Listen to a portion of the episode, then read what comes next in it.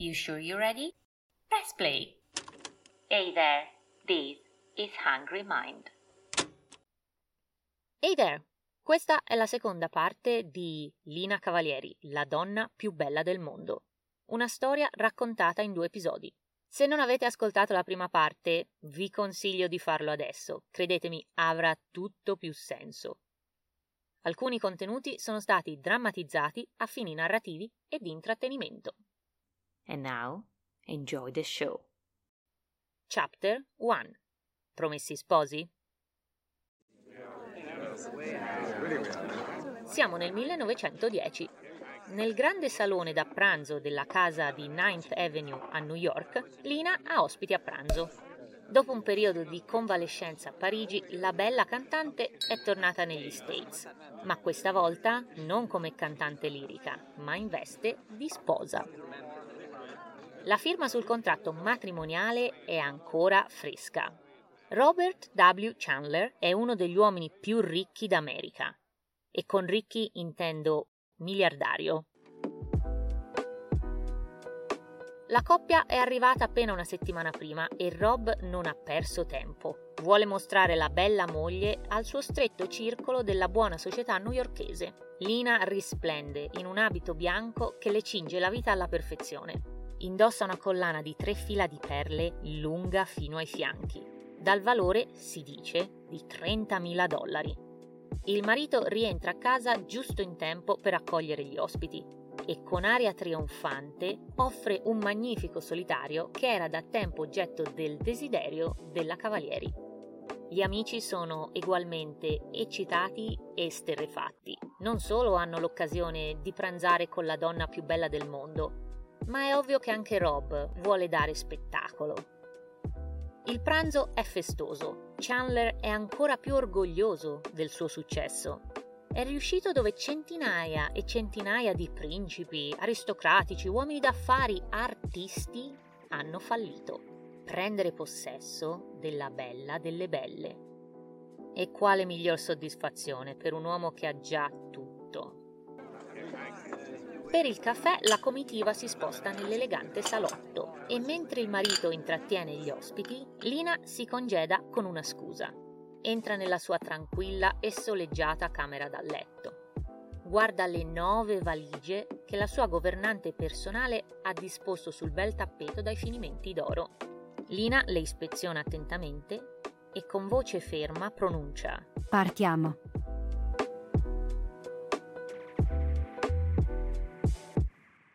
Come forse avrete capito, il matrimonio non vide l'alba dell'ottavo giorno. Fu un dramma annunciato? Nelle sue memorie Lina ricorda come avesse sposato Chandler, un uomo che la natura non aveva dotato delle più, come dire, attraenti doti fisiche e che l'aveva attratta più per la sua originalità e per le eccentriche stranezze.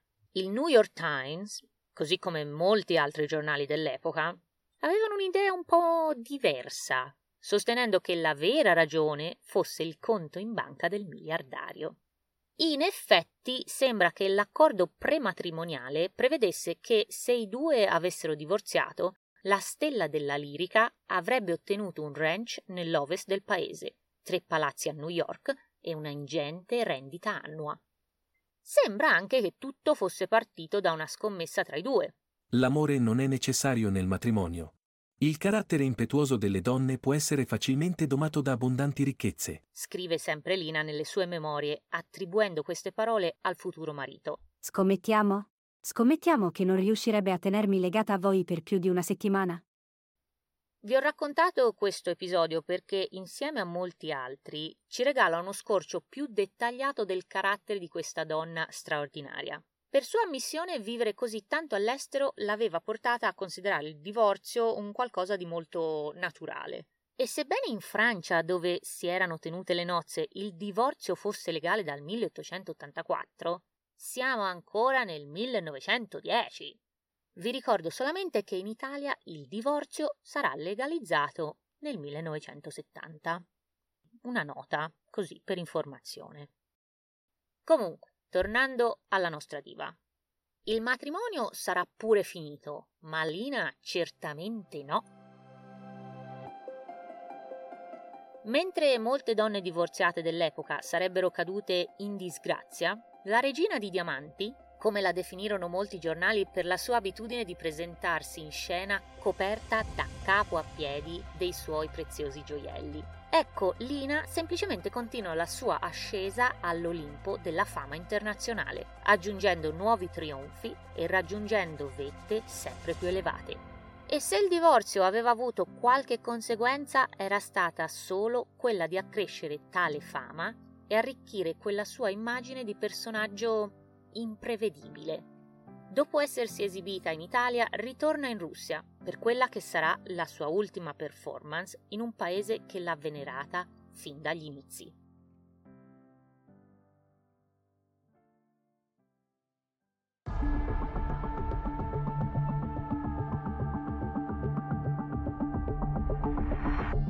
Il guaio succede all'improvviso. Per essere precisi, una gran discussione con Rasputin, il famigerato consigliere di Nicola II, fu la causa che portò Lina a non esibirsi mai più alla corte dello zar. Sei sicurissima? Certo che sono sicurissima. L'ira della Magnifica fu scatenata da un commento fatto dal monaco siberiano dove la accusava di non essere degna di essere una principessa russa. Andiamo bene, proprio bene. E che il bel principe Variatinsky aveva fatto bene a divorziarla. Porco cane. Il che mi dà da pensare, ma quindi si erano sposati? Vabbè, andiamo avanti. Ora capite bene che una donna con un carattere forte come quello della regina dell'opera, ecco, non la prese bene. Soprattutto quando il pazzo di Rasputin andò a toccare Sasha, che se chiedete a me fu il suo unico amore al di fuori della lirica. La Lina, sentendosi così sminuita, lanciò un ultimatum allo zar, che più o meno andò così. Nicola, se non allontani questo spauracchio, io in Russia non ci metto più piede. E lì eh, sappiamo bene chi Nicola deve aver scelto e come andò a finire. Vabbè, andiamo avanti. O almeno anche qui proviamoci a andare avanti, perché la vita della Cavalieri è talmente piena, è talmente affascinante, straordinaria, che potrei stare delle ore a raccontarvi di tutti gli spettacoli, amori, contratti, viaggi e chi più ne ha più ne metta.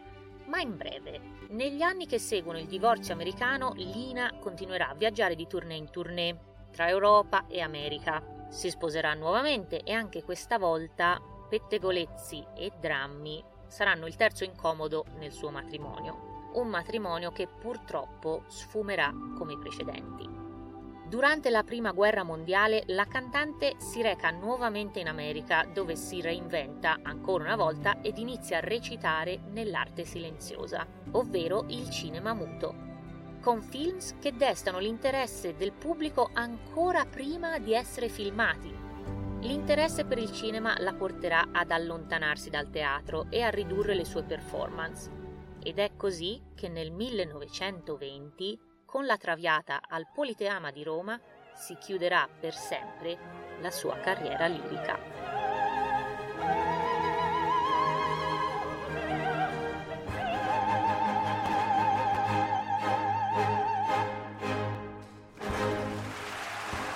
Farà ora la regina delle dive una volta scesa dal palcoscenico? Un posto che ha chiamato casa per oltre 30 anni.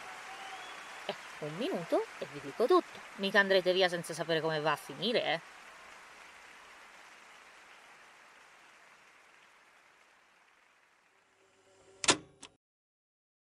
Chapter 2 La donna che visse d'arte siamo nelle vicinanze di Rieti nel 1930. Un rumore di passi echeggia nell'anticamera del salone dove Lina accoglie amici, vecchi colleghi e qualche antico ammiratore dei tempi che furono la bella epoca. È quasi un pellegrinaggio di questi avventori per omaggiare quella che fu la donna più bella del mondo e che la vengono a trovare nella sua tranquilla villa di campagna come fosse un santuario. La tenuta è a 80 km da Roma. La villa è isolata e immersa nel verde nella pace della natura circostante. La governante annuncia l'ospite. Madame, Miss Natalia è qui per lei. Le due donne sono amiche dai tempi delle Folies Bergère ed insieme hanno navigato molte avventure. Lina le va incontro con un frusciare di vesti e gli immancabili gioielli, amori di una vita da cui raramente si separa. Sebbene cinquantenne, Lina è ancora una visione. Le donne si accomodano sulle poltroncine al centro della sala mentre la governante prepara loro il caffè. Il salone è una via di mezzo tra un sacrario e un museo, dove la divina fa bella mostra di tutti i cimeli e le memorie accumulate durante una vita da nomade dell'alta società. Tendaggi, arazzi, lampadari teatrali, tappeti indiani, mobili di fine inizio secolo, e ancora argenti, specchi, costumi di scena, locandine teatrali. Sulle pareti i ritratti che le dedicarono Michetti, Boldini e altri illustri pittori. Mallina non è una reclusa, Frequenta ancora i bei salotti di Roma e Parigi, ma dopo aver molto vissuto, sempre più apprezza la quiete di un'esistenza serena. Natalia sorseggia il caffè riportando le ultime notizie da Parigi e New York e appena lasciate sole dalla governante, estrae il mazzo di tarocchi dall'elegante borsetta di raso rosso.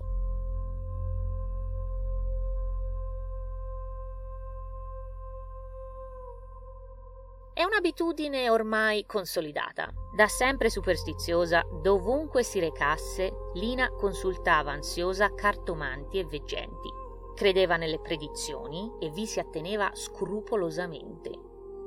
Miss Kimberly, oltre ad una cara amica, è anche un'esperta nel mondo esoterico, una pratica che l'ha resa famosa in quegli stessi salotti dell'alta società parigina e newyorkese. Ed allora ecco che inizia a fare le carte alla divina. Ma questa volta la combinazione lascia un'espressione corrucciata sul volto dell'esperta chiromante, che dopo aver alquanto tergiversato, messa alle strette da Lina, la esorta a stare in guardia, perché, secondo il linguaggio del fato, risulta che la morte della regina di diamanti sarà causato da un incidente di guerra. La bella prende la cosa allegramente. La fortuna era con lei anche durante il primo conflitto mondiale. La stella della lirica è sempre riuscita a schivare grandi pericoli. Ma quando anni dopo, nel 1939, la guerra scoppia in Europa, un brivido la scuote. Un brivido che non la lascerà più fino al tragico evento.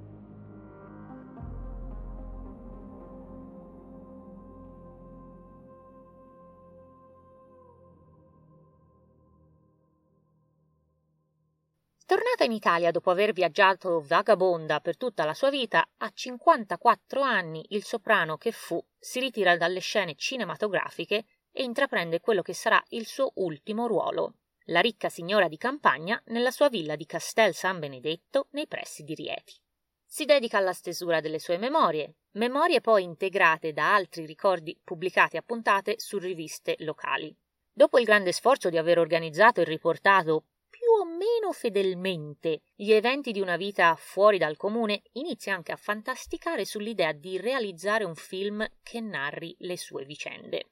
Non sorprende che le case cinematografiche americane, una volta messe le mani sulle memorie e saputo dell'intenzione della Lina, si offrano di realizzare il film. Un film che purtroppo non accadrà mai. Siamo infatti agli inizi della seconda guerra mondiale e la bella che fu inizia a diventare sempre più irrequieta e spaventata da questi avvenimenti. Non ci è chiaro perché, ma decide di spostarsi. Dalla tranquilla e sicura, direi, tenuta di Rieti si trasferisce a Firenze. E quando nel 1944 la guerra arriva al suo apice, Lina sceglie le colline di Fiesole nella speranza di stare al riparo dai furiosi attacchi. E sarebbe stata un'ottima scelta se la dea bendata, che l'ha sempre favorita, non si fosse distratta in quella notte dell'8 febbraio. È il 7 febbraio 1944 ed è quasi mezzanotte. Il cielo è terso e le stelle stanno a guardare in una notte calma. Quando le sirene antiaeree iniziano a suonare in tutta Firenze. Lina, ormai terrorizzata dall'idea della guerra alle porte, si abbandona alla disperazione. Si butta addosso la pelliccia di visone e insieme alla cameriera e al segretario si precipita verso il rifugio. Arrivata a pochi metri dalla salvezza, rallenta fino a fermarsi. È combattuta tra l'istinto che le dice di continuare a correre e il desiderio di mettere al sicuro la cassetta di sicurezza con tutte quelle gemme il cui valore sentimentale sorpassa di gran lunga quello economico, seppure incalcolabile. Il solitario che Chandler le aveva regalato è in quella cassetta. Le perle, i rubini e altri cari cimeli di una vita eccezionale sono in quella cassetta. Ma soprattutto la tiara che Sasha le aveva posto sui bei capelli neri ondulati quando ancora ventenne è proprio in quella cassetta. Le stelle stanno ancora lì a guardare e sebbene il gran caos, tutto sembra immobile. Lina gira sui tacchi e corre verso la villa seguita dal segretario, quando si ode un gran fracasso. Quando fu possibile ricostruire i fatti, fu chiaro che la bomba fu un tragico incidente da parte del fuoco alleato. Un pilota americano di ritorno da un attacco, dovendo alleggerire il velivolo perché a corto di carburante, sganciò la bomba rimastagli. Bomba che colpì in pieno la villa della Cavalieri proprio nel momento in cui stava avviandosi a recuperare gli amati gioielli. La notizia della sua morte non vide la prima pagina dei giornali e passò quasi inosservata per via del conflitto che ancora dilaga in Italia e in tutta Europa. Il New York Times le dedicò un articolo, ma ci tenne anche a precisare le sue simpatie per il duce. Simili commenti si misero nel mezzo a quella idea degli studios di girare un film sulla vita della divina e non se ne fece più nulla. L'oblio la avvolse non solo in America, ma anche in Europa, dove certo il legame al fascismo non aiutò a mantenere intatta la sua memoria. In Russia il suo nome è messo all'indice, in quanto il suo stile di vita opulento, suntuoso, era in forte contrasto con la nuova classe politica e proletaria. In Italia, nel dopoguerra, ci furono alcuni tentativi di mantenere viva la sua storia, di cui uno disastroso. Il film con la Lollobrigida e Gasman del 1955, liberamente ispirato alla vita della regina di diamanti, non solo fu un fiasco, ma finì in tribunale, dove il fratello denunciò le troppe libertà prese dal regista nella scrittura del soggetto e che nulla avevano a che fare con la realtà dei fatti. Va detto che la dea bendata che l'aveva accompagnata fino a quella notte del 8 febbraio, forse cercando di rimediare come possibile ad una simile tragedia, fece trovare intatto tra le macerie il corpo della donna più bella del mondo. Certo, una magra consolazione. Da allora Lina riposa nella tomba di famiglia al Verano.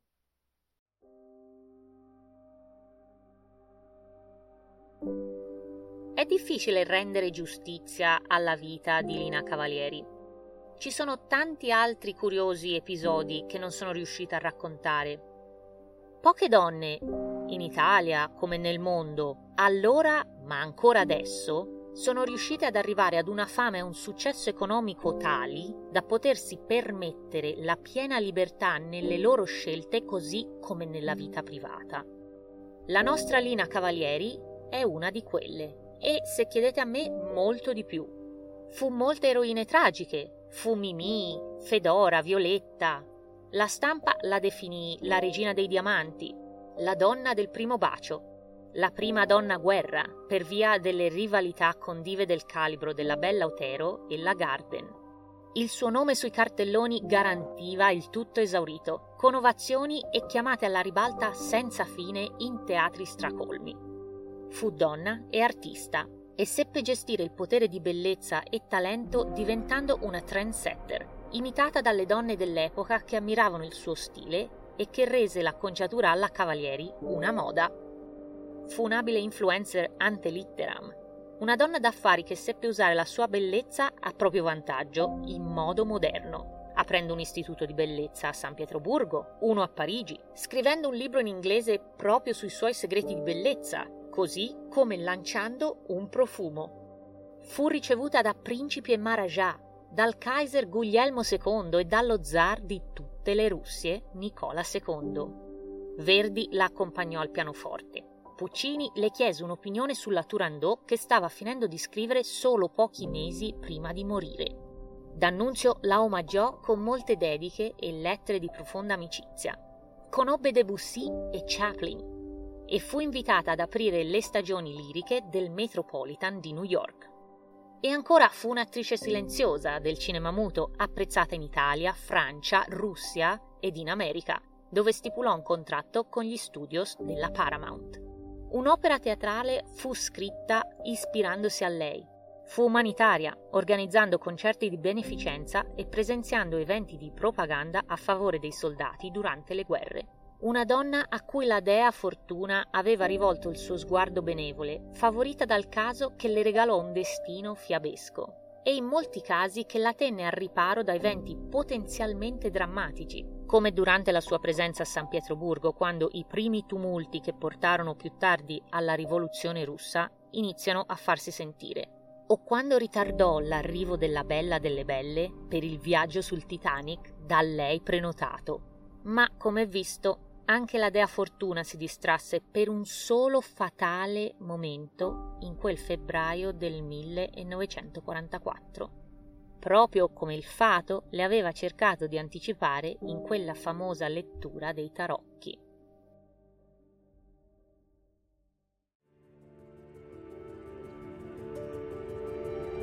Non so voi, ma mentre ricercavo la sua storia mi sono sentita molto orgogliosa della sua italianità. Allo stesso tempo fa dispiacere, come riportato dal biografo Fabio Di Tizio, pensare a quante poche informazioni si trovino su di lei al giorno d'oggi e che la maggioranza di quelle disponibili siano in inglese e in russo. Se fossimo negli States, Lina Cavalieri sarebbe presa ad esempio come un gran caso di sogno americano e celebrata per i suoi molti successi. Ad oggi, nel 2023, sono passati quasi 80 anni dalla morte della donna più bella del mondo. E se non fosse per quel design di Fornasetti, mi sarei persa la storia di una donna irripetibile, una stella come nessuna prima di lei. Yo, Netflix Italia, wake up! È l'ora di fare una serie sulla vita di questa donna straordinaria che ha portato alta la bandiera italiana nel mondo, che si è fatta da sola, che ha saputo reinventarsi continuamente ma sempre in nome dell'arte e che ha vissuto la vita di una principessa, che ha avuto le avventure di una donna unica dal carattere indipendente, tenace e appassionato. Dio sa se abbiamo bisogno di esempi del genere al giorno d'oggi. Per concludere, nel caso di Lina Cavalieri, è corretto dire che la vita imitò l'arte e l'arte la vita. Come le tante eroine drammatiche che amava portare in scena, anche lei stregò il mondo e divenne lei stessa un'eroina tragica dei suoi tempi.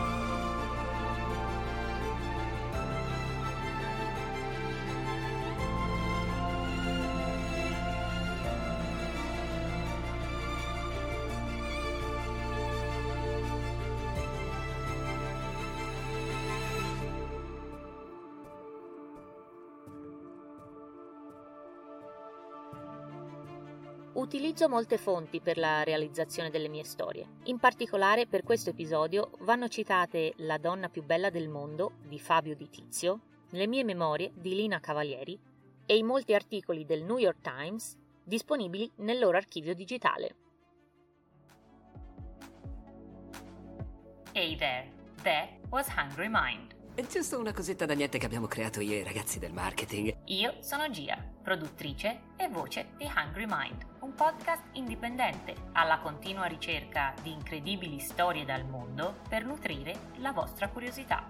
Per tutti i behind the scene del pod What the hell is that? e contenuti esclusivi sull'episodio della settimana, trovate il profilo Insta di Hungry Mind at This is Hungry Mind. We have to take a quick break. We'll be right back with more. Sei sicurissimo? Certo che sono sicurissima. A lunedì prossimo con una nuova avventura. Perché la mente è affamata di storie. I mean, what else is there to say? It doesn't get any better than this, ladies and gentlemen. And if you think it does, check yourself. Ci sentiamo lì. Punto e basta.